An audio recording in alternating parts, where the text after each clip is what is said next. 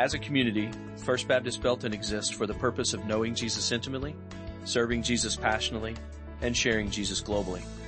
Come join us on Sundays at one of our worship services at 8.30 or 11 and for Bible study at 945. We hope today's message encourages and strengthens your faith in God.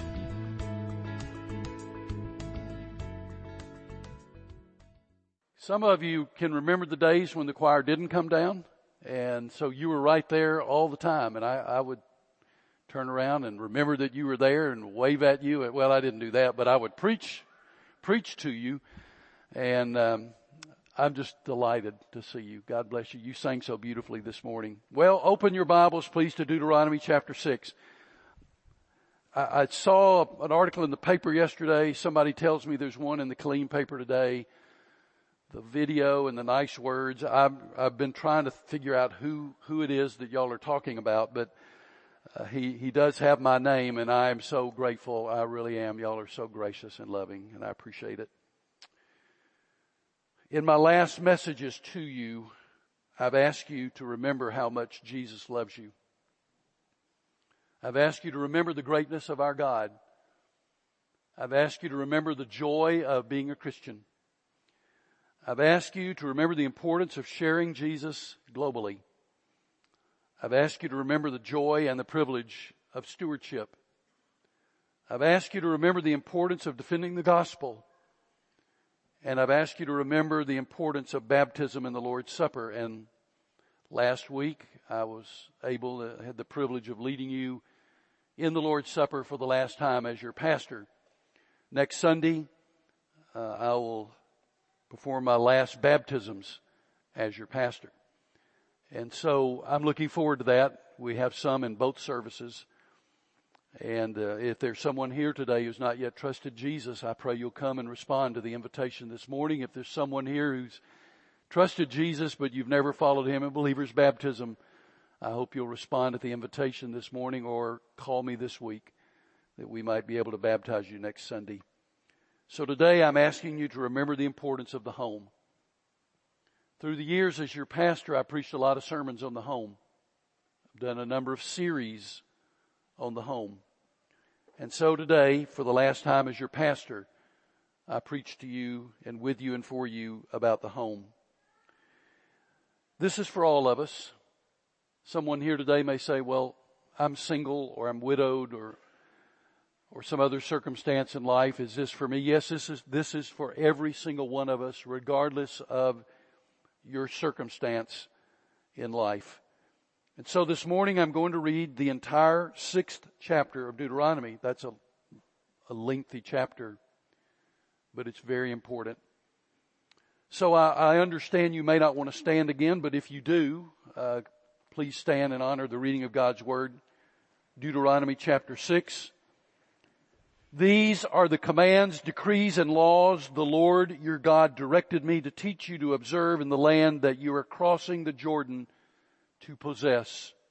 So that you, your children, and their children after them may fear the Lord your God as long as you live by keeping all his decrees and commands that I give you and so that you may enjoy long life. Hear Israel and be careful to obey so that it may go well with you and that you may increase greatly in a land flowing with milk and honey, just as the Lord, the God of your ancestors promised you. Hear, O Israel, the Lord our God, the Lord is one. The, these verses through verse 9 are the, the Shema, along with the 11th chapter, verses uh, 13 through 21, and Numbers chapter 15, verses 37 to 41 uh, the Jews call this the, the Shema, sacred to them. And it begins with, Hear, O Israel. So that fourth verse, Hear, O Israel, the Lord our God, the Lord is one. Love the Lord your God with all your heart, with all your soul, and with all your strength. These commandments that I give you today are to be on your hearts. Impress them on your children. Talk about them when you sit at home and when you walk along the road, when you lie down and when you get up. Tie them as symbols on your hands and bind them on your foreheads. Write them on the door frames of your houses and on your gates. And when the Lord your God brings you into the land he swore to your fathers, to Abraham, Isaac, and Jacob to give you, a land with large flourishing cities you did not build, houses filled with all kinds of good things you did not provide, wells that you did not dig, and vineyards and olive groves that you did not plant. Then when you eat and are satisfied, be careful that you do not forget the Lord who brought you out of Egypt, out of the land of slavery. Fear the Lord your God, serve him only, and take your oaths in his name. Do not follow other gods, the gods of the peoples around you.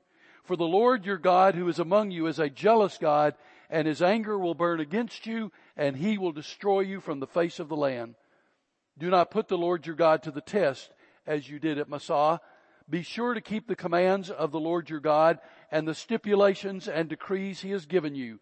Do what is right and good in the Lord's sight, so that it may go well with you and you may go in and take over the good land the Lord promised on oath to your ancestors, thrusting out all your enemies before you, as the Lord said. In the future, when your son asks you, what is the meaning of the stipulations, decrees, and laws the Lord our God has commanded you? Tell him, we were slaves of Pharaoh in Egypt, but the Lord brought us out of Egypt with a mighty hand. Before our eyes, the Lord sent signs and wonders great and terrible on Egypt and Pharaoh and his whole household. But he brought us out from there to bring us in and give us the land he promised on oath to our ancestors. The Lord commanded us to obey all these decrees and to fear the Lord our God so that we might always prosper and be kept alive as is the case today. And if we are careful to obey all this law before the Lord our God as he has commanded us, that will be our righteousness. You may be seated.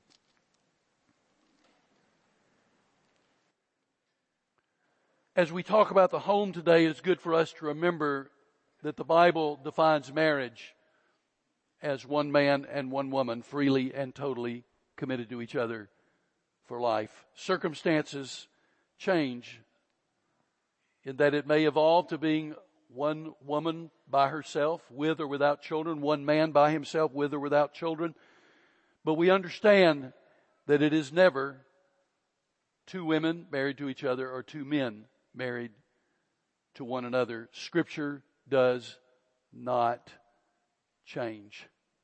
And in Deuteronomy chapter 6, we find the children of Israel having come out of slavery in Egypt, now on the edge of the promised land, finding that the land is occupied, but promised by God, the land will be yours. Drive them out I will be with you. The occupants of the land do not share Israel's view of God, of life, of purity, of family. One of the most stunning sights in all of Israel for people who are able to travel to the Holy Land is at Megiddo, where we find the several thousand year old ancient Canaanite altar upon which they sacrificed their children to gods that do not and did not even exist.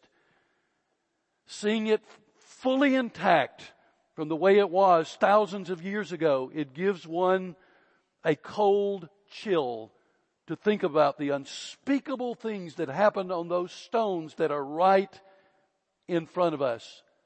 What kind of a people would kill their own babies. Question to ponder. There is a challenge that God presents to Israel. Obey me and build strong families. And so today as we remember the importance of the home, I leave with you these thoughts from the text that we've read and additionally in a moment a couple of things from Joshua. First of all, love God. Verses 1 through 5. Love God. Remembering the importance of the home, love God. Love God in reality, not in theory. And the reality is revealed in action. Uh, this is for all of us, regardless of your current family setting. We are to love God. And this love for God is demonstrated. It is demonstrated by showing awe and respect for God. It is demonstrated by practicing obedience as a lifestyle. And it is demonstrated by letting authenticity be clearly seen by your family and by others as they observe you. In verses 1 through 3, God says, obey. And then he lists some benefits of obedience. And in verses 4 and 5, we find a specific call to love God, the one true living God. In addressing the believer's home, in addressing Israel, God says, be distinctive. Be distinctive. You are not like everyone around you. You are different because the Holy Spirit dwells within you, believer. We are to be distinctive. We are to be marked by obedience to God. We are to be marked by obedience to scripture. Our standards are not culture driven, but our standards are Bible driven. And our kids, our children will be able to see what we treasure. And what is it that we treasure? We show, we demonstrate what we treasure. Do we treasure the Bible? Do we treasure God? If we do, we will be found reading the Bible. We'll be found praying to God and our families will see it in us as we pray and as we read. My dad was not a perfect dad. And believe me, his son was far from perfect. But I never had to question what my dad treasured. It was very obvious. He treasured God and he treasured the Bible.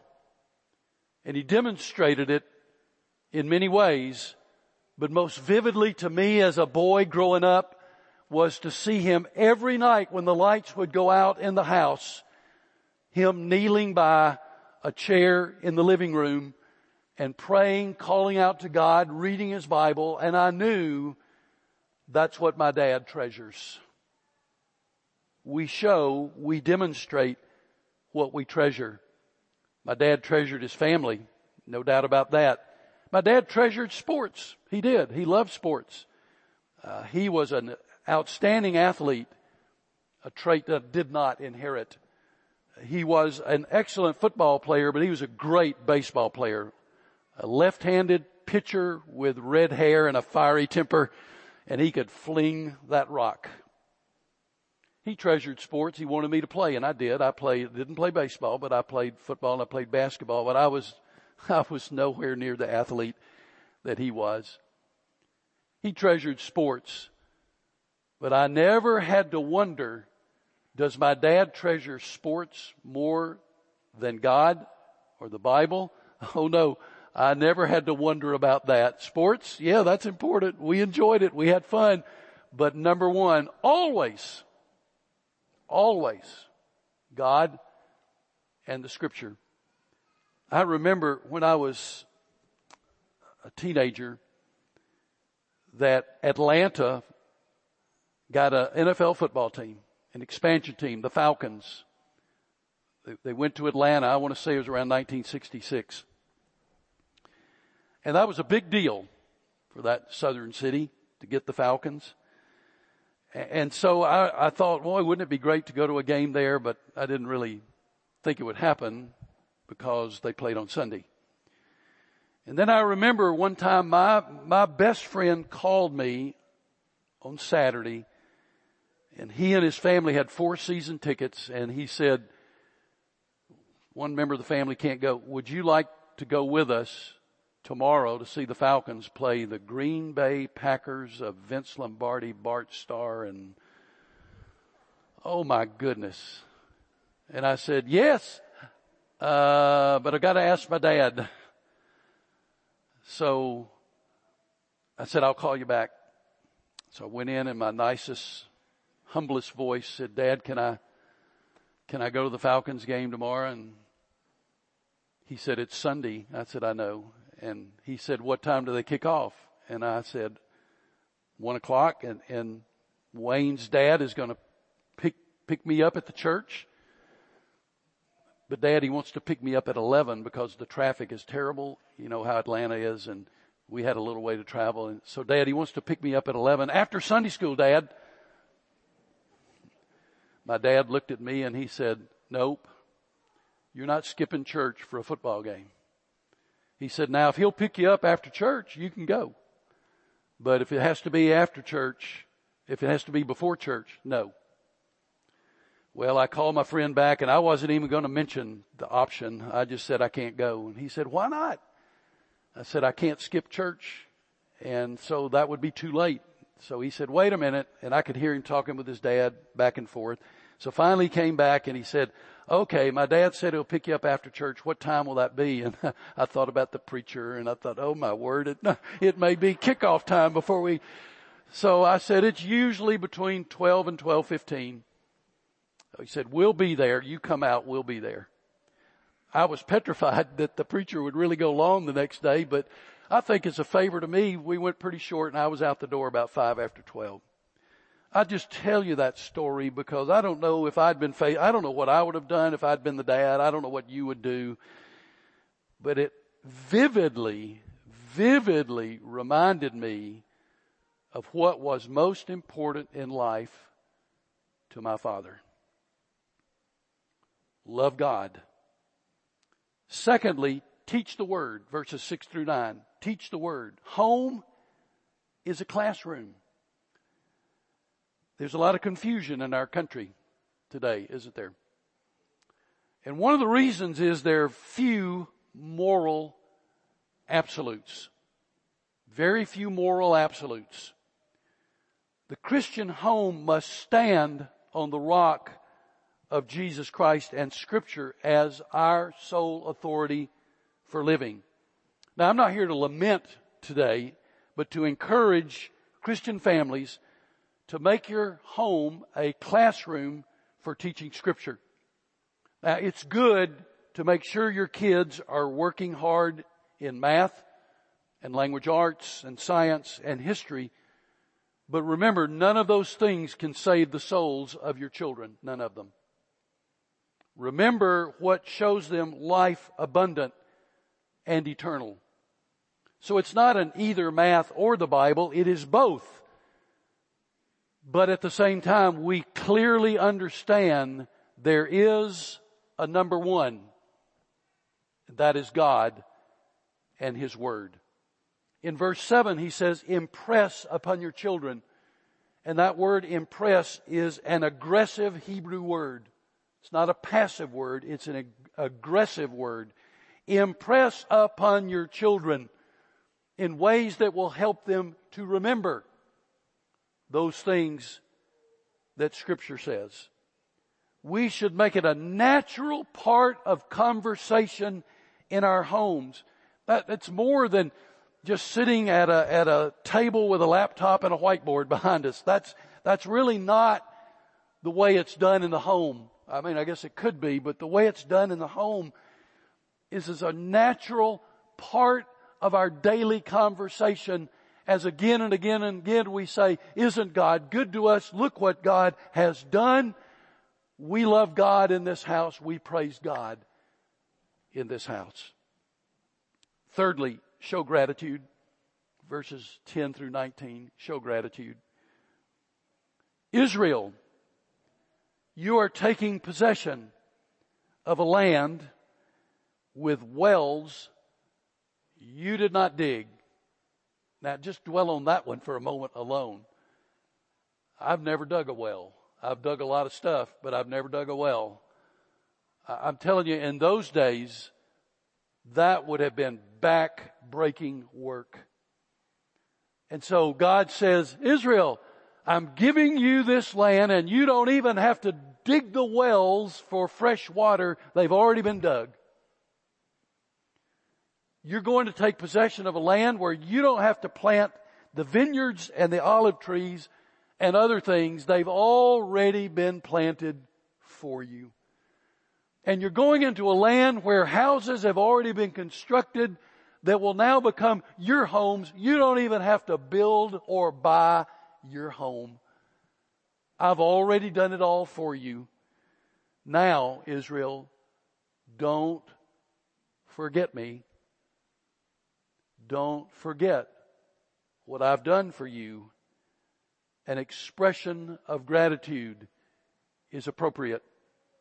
And so in our homes, we model thankfulness.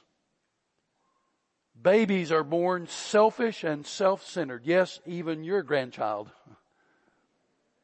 They are. They're selfish and self-centered and they will stay that way unless they are taught and see another model. And so in our homes, we saturate the conversation with words like, I appreciate that. Thank you. I am grateful to you. We express gratitude in our homes. God is pleased when we do that. Number four, remember blessings. Verses 20 through 25. Remember blessings. The blessing of salvation. The blessings of baptisms, the blessings of births, the blessings of death when it ushers someone into God's presence, the blessings of marriages, the blessings of spiritual victories, the blessings of trials that make us stronger, the blessings of simple things like food and water and shelter in abundance. Blessings. I'm convinced, church, that blessings not celebrated will soon become blessings not remembered. May that never happen with us. When we move to Joshua, the 24th chapter, we find in verses 1 through 13 a long list of blessings, a history lesson, as it were, for Israel.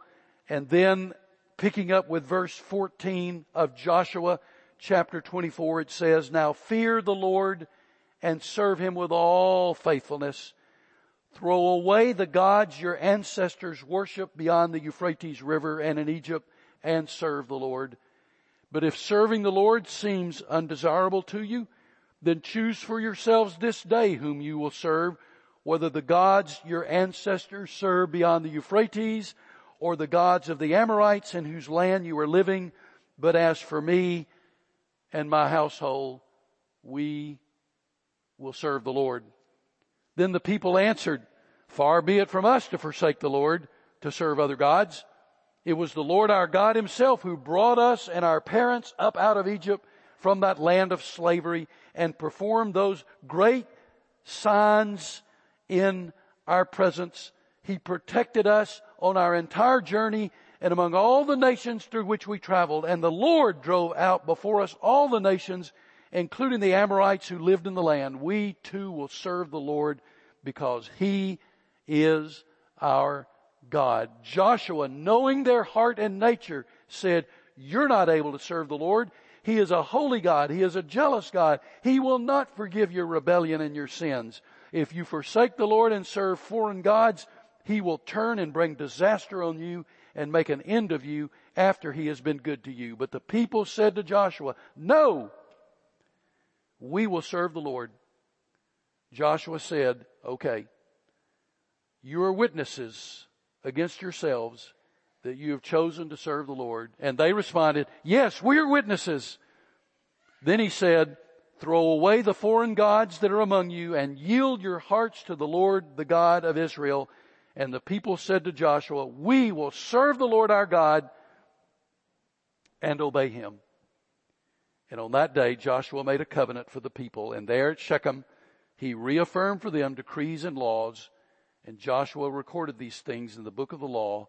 And he took a large stone and set it there under the oak tree near the holy place of the Lord and said, see, this stone will be a witness against us. It has heard all the words the Lord has said to us. It will be a witness against you if you are untrue to your God. Then Joshua dismissed the people each to their own inheritance. And then Joshua died. I close my message today with these three things. See clearly. See clearly. Let there be no confusion. Joshua is clear because God is clear. Fear the Lord, reverence and respect Him, and serve Him with all faithfulness. Throw away the gods of the past. Why have you not already done so?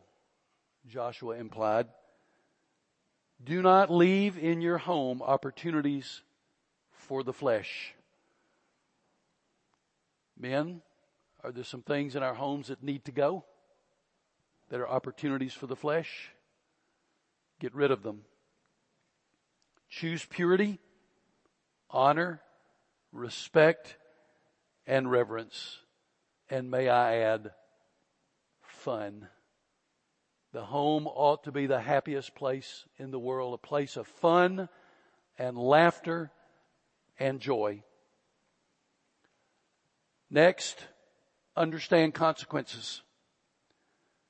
God's grace and mercy are awesome and His judgment is awful. There are consequences to what we do and what we say. That's why we teach our children, don't touch a hot stove. There are consequences to doing so. That's why we teach our children, don't poke something in the wall outlets. There are consequences to doing that. That's why we say to our children, don't poke a stick in your sibling's face. There are consequences to doing so. When I was a little boy, I had a toy Greyhound bus and it was about this big. It was made of, I know it was made of lead, so I'm sure it was very healthy for me, but they didn't know any better then. And it was all metal except for the wheels, which were rubber. And I loved that bus. And one day my mom was trying to get my attention. I was seated on my bed. She was seated next to me and she wanted me to put that bus down and I wouldn't do it. I was defiant. So she was reaching toward that bus and I turned my body away and she reached her other arm around to try to get it and I did this. And I hit her right here that metal bus. And I had two consequences. One was the consequence of sorrow in seeing my mother bleeding and crying. The other consequence was when my dad got home and administered a spanking to me that was richly deserved. There are consequences to our choices honor God and be blessed. Dishonor God, look out. So I close with one final point, and that is make decisions. So I've listed four decisions to be made. They all begin with an R to help us. The first is this, remember your commitments. Remember your commitments and honor them, your vows, your commitment to purity, your commitment to keeping your word to your children, such as little things that they will remember. I'll play ball with you on Saturday. I promise I will. When Saturday comes, keep your promise. Remember your commitments. Secondly, recognize God's supremacy. Recognize God's supremacy and model and teach that. Number three, realize this is spiritual warfare. The survival of your home, your church, your nation hang in the balance. And lastly, repeat your standards often. Repeat your standards often. Israel had an, an, electric moment that we read about in Joshua chapter 8 when the children of Israel gathered in a valley between two mountains, Mount Ebal and Mount Gerizim. And while they were there, thousands of them, thousands of them in this valley, which is a natural amphitheater, they gathered there and they responded by repeating their standards and worship God loudly. We will follow you. And it reverberated off the mountain. We will love you. And it reverberated off the mountain. There is one God and we worship Him only and it reverberated off the mountain. Ever been to a football game in a stadium with thousands of people and then all of a sudden in unison there is this roar of the crowd. Imagine being in that valley. You would think that that would be something that Israel would never forget and she would not fail to teach it to her children. However, we come to Judges chapter 2 and it tells us that Joshua died and they buried him. And after that whole generation had been gathered to their ancestors, another generation grew up who knew neither the Lord nor what he had done for Israel. And they did evil in the sight of the Lord. How could there be a generation that would arise and they don't know what God has done? Nobody told them. No one taught them. No one impressed it upon their hearts. It won't be that way with us, will it?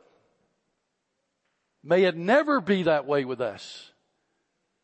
We will, won't we? We will together impress upon the hearts of the members of our family the greatness of our God and all that He has done for us.